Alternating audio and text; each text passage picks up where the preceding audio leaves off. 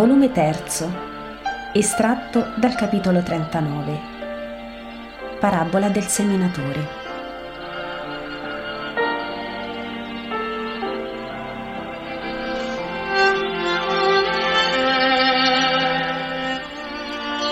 Le barche degli Apostoli, fatto il breve tratto di lago che separa Cafarnao da Bezzaida, ammarrano in questa città ma altre barche le hanno seguite e molti ne smontano unendosi subito a quelli di Bezzaida, venuti a salutare il maestro, che entra nella casa di Pietro.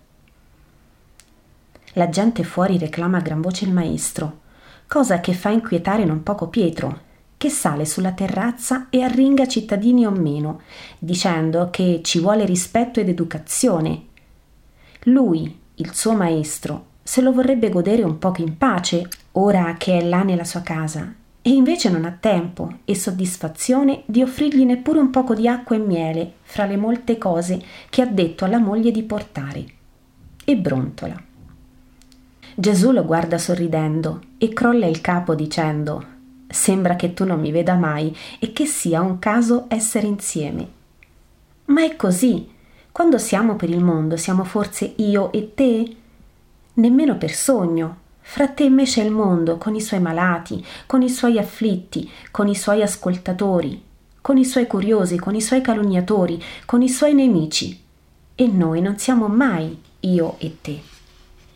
Qui invece tu sei con me, in casa mia, e dovrebbero capirlo. Pietro è proprio inquieto. Ma non vedo diversità, Simone, il mio amore è uguale, la mia parola è la stessa. Che io te la dica a te in privato o che la dica per tutti non è lo stesso.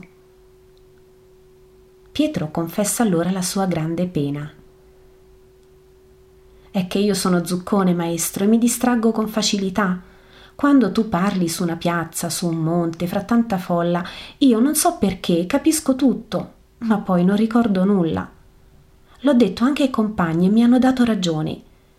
Gli altri, voglio dire il popolo che ti ascolta, ti capisce e ricorda quello che dici. Quante volte abbiamo sentito confessare da uno non ho più fatto questo perché tu lo hai detto. Oppure sono venuto perché una volta ti ho sentito dire quest'altro e mi ha ferito il pensiero. Noi invece mm, è come un corso d'acqua che passa e non si ferma. La sponda non l'ha più quell'acqua che è passata. Ne viene dell'altra, sì, sempre altra e sempre tanta, ma passa, passa, passa.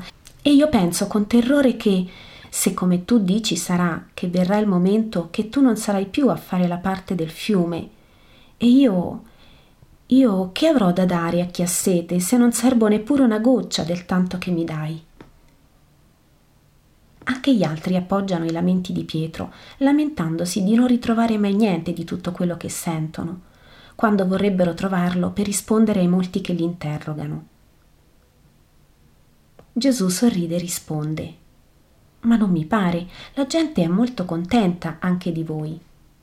Oh sì, per quello che facciamo, farti largo e dare delle gomitate per questo, portare i malati, raccogliere gli oboli e dire sì, il maestro è quello, Bella roba, in verità. Ma non ti denigrare troppo, Simone. Ma non mi denigro, mi conosco. È la più difficile delle sapienze, ma io ti voglio levare questa grande paura. Quando io ho parlato e voi non avete potuto tutto comprendere e ritenere, domandate senza timore di apparire noiosi o di sconfortarmi.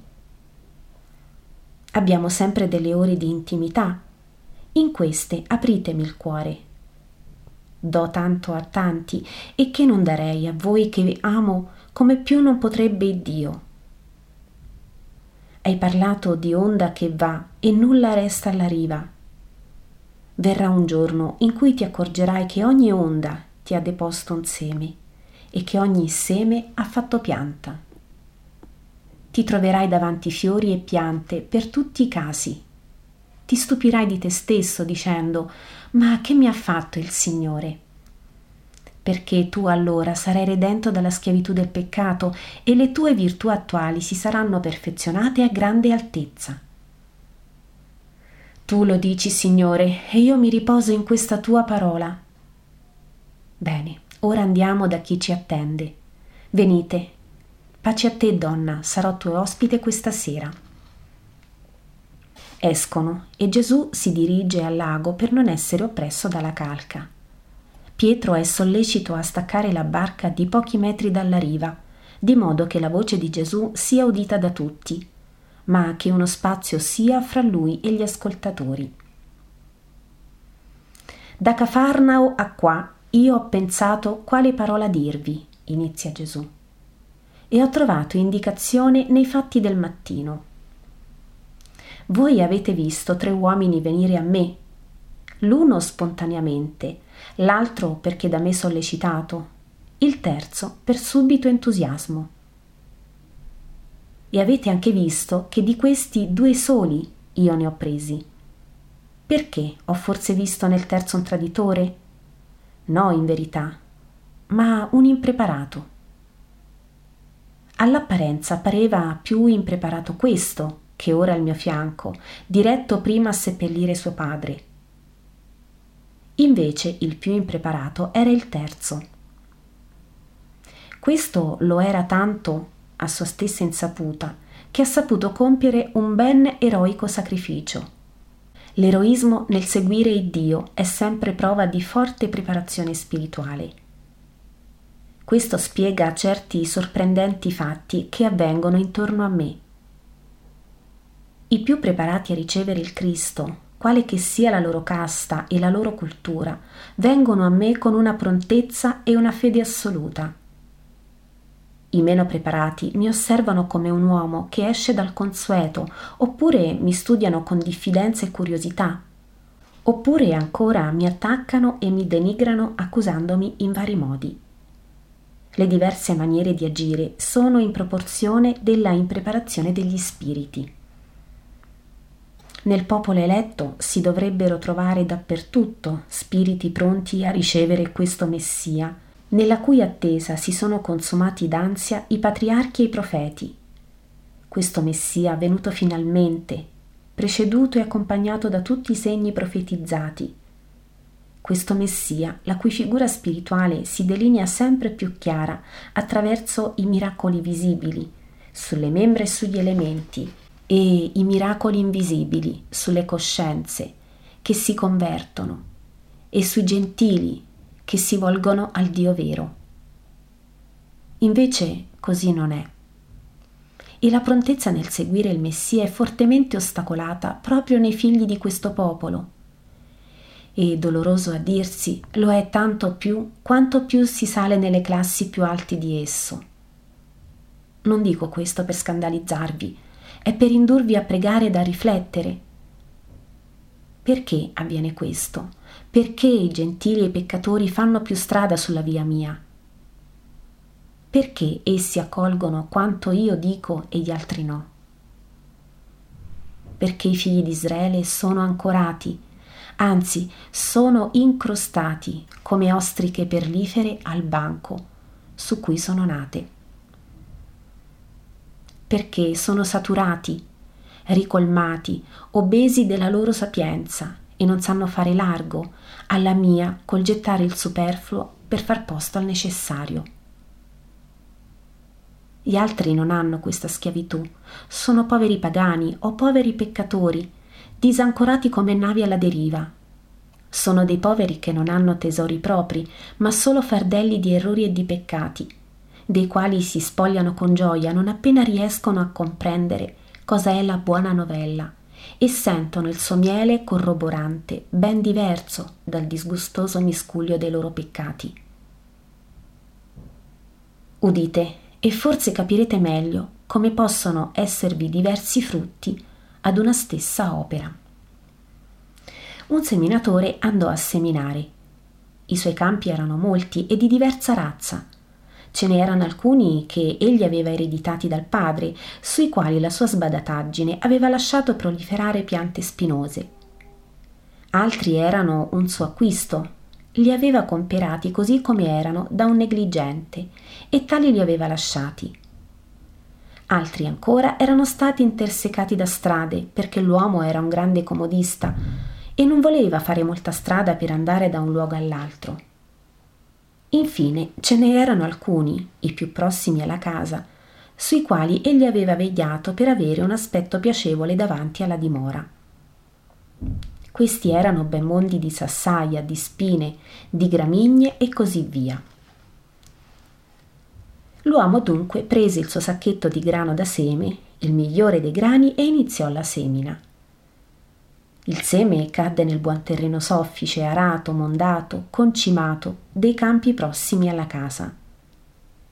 Cadde nei campi intersecati da vie e viette che li spezzettavano tutti, portando inoltre bruttura di polvere arida sulla terra fertile. Altro seme cadde sui campi, dove l'inettitudine dell'uomo aveva lasciato proliferare le piante spinose.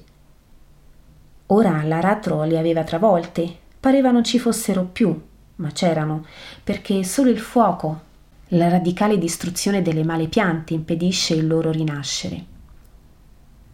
L'ultimo seme cadde sui campi, comperati da poco, e che egli aveva lasciati così come erano, senza dissodarli in profondità e mondarli da tutte le pietre sprofondate nel suolo, a fare un pavimento duro sul quale non avevano presa le tenere radici. E poi, sparso tutto il seme, se ne tornò a casa e disse: Oh, bene, ora non c'è che da attendere la raccolta e si beava perché col passare dei mesi vedeva spuntare fitto il grano nei campi davanti alla casa e crescere, oh, che soffice tappeto, e spighire, oh, che mare, un imbiondire e cantare, battendo spiga a spiga l'osanna al sole. L'uomo diceva, come questi campi, tutti, prepariamo la falce e i granai, quanto pane, quanto oro. E si beava segò il grano dei campi più vicini e poi passò a quelli ereditati dal padre, ma lasciati in selvatichire. E restò di stucco. Grano e grano era nato, perché i campi erano buoni, la terra bonificata dal padre era grassa e fertile. Ma la sua stessa fertilità aveva agito anche sulle piante spinose, travolte ma non sterilite. Esse erano rinate ed avevano fatto un vero soffitto di ramiglie, irte di rovi attraverso le quali il grano non aveva potuto emergere che con le rare spighe, ed era morto soffocato quasi tutto. L'uomo disse: Sono stato negligente in questo posto, ma altrove non erano rovi e andrà meglio. E passò ai campi di recente acquisto. Il suo stupore crebbe in pena. Sottili e oramai disseccate foglie di grano giacevano come fieno secco sparse per ogni dove fieno secco. Ma come? Ma come? gemeva l'uomo. Eppure qui non sono spine, eppure il grano era lo stesso, eppure era nato forte e bello. Lo si vede dalle foglie ben formate e numerose. Perché allora tutto è morto senza fare spiga? E con dolore si dette a scavare il suolo per vedere se trovava nidi di talpe o altri flagelli. Insetti e roditori no, non ce n'erano, ma quanti? quanti sassi, una pietraia. I campi erano letteralmente selciati di scaglie di pietra e la poca terra che li copriva era un inganno. Oh, se avesse approfondito l'aratro quando era tempo! Oh, se avesse scavato prima di accettare quei campi e comperarli per buoni! Oh, se almeno dopo lo sbaglio fatto di acquistare quanto gli veniva proposto, senza persuadersi della sua bontà, li avesse resi buoni a fatica di reni. Ma oramai era tardi ed era inutile il rammarico.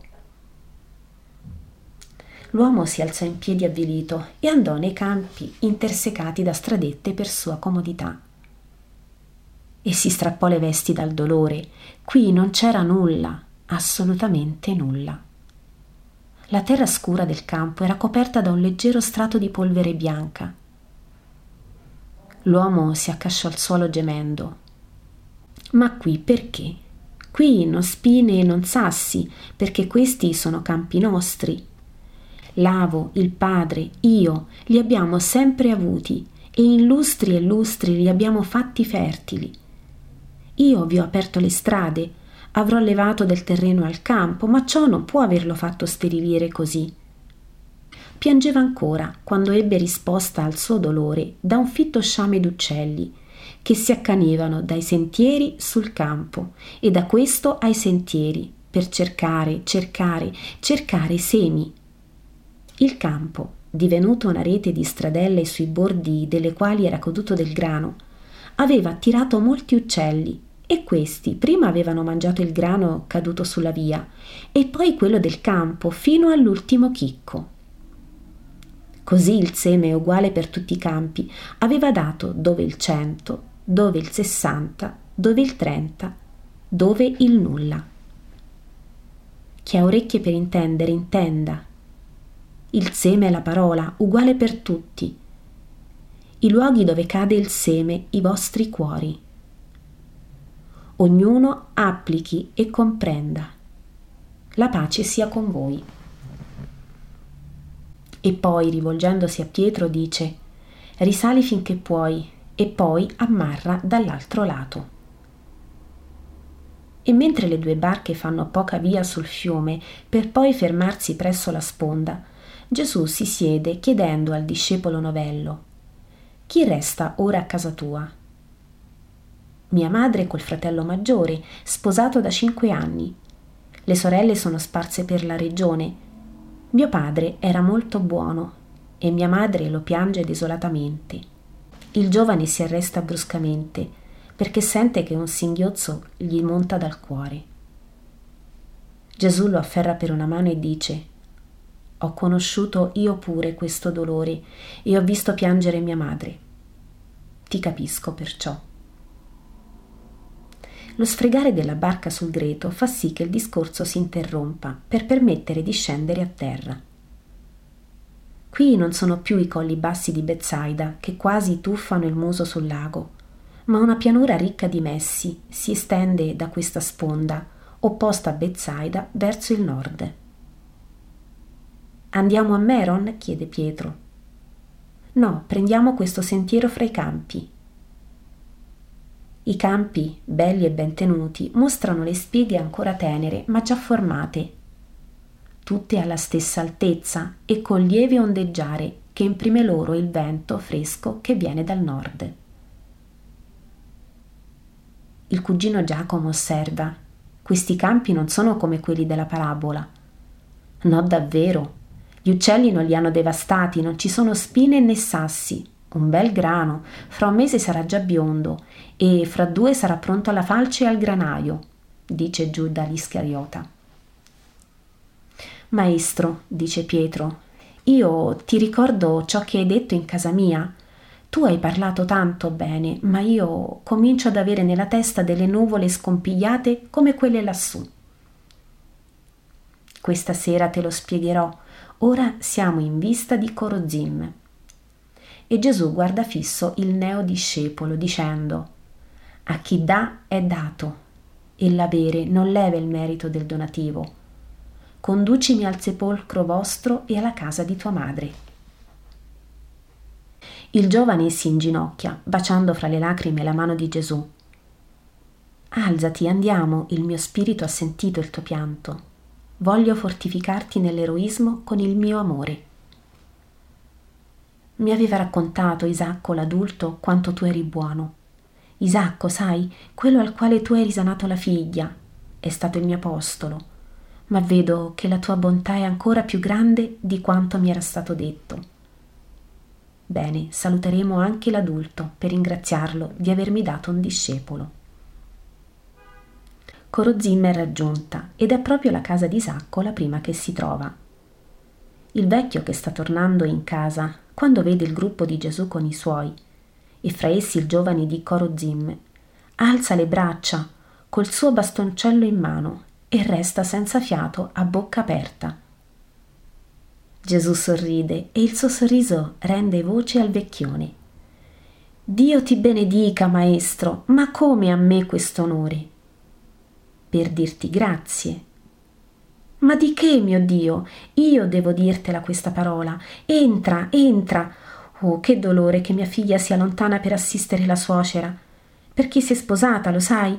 Tutte le benedizioni dopo che ti ho incontrato. Lei guarita e subito dopo quel ricco parente tornato da lontano, vedovo, con quei piccoli bisognosi di una madre. Oh, ma te l'ho già dette queste cose. La mia testa è vecchia, perdona. La tua testa è saggia e dimentica anche di gloriarsi del bene che fa per il suo maestro. Dimenticarsi del bene fatto è saggezza, dimostra umiltà e fiducia in Dio. Ma io, io non saprei. E questo discepolo non l'ho per te?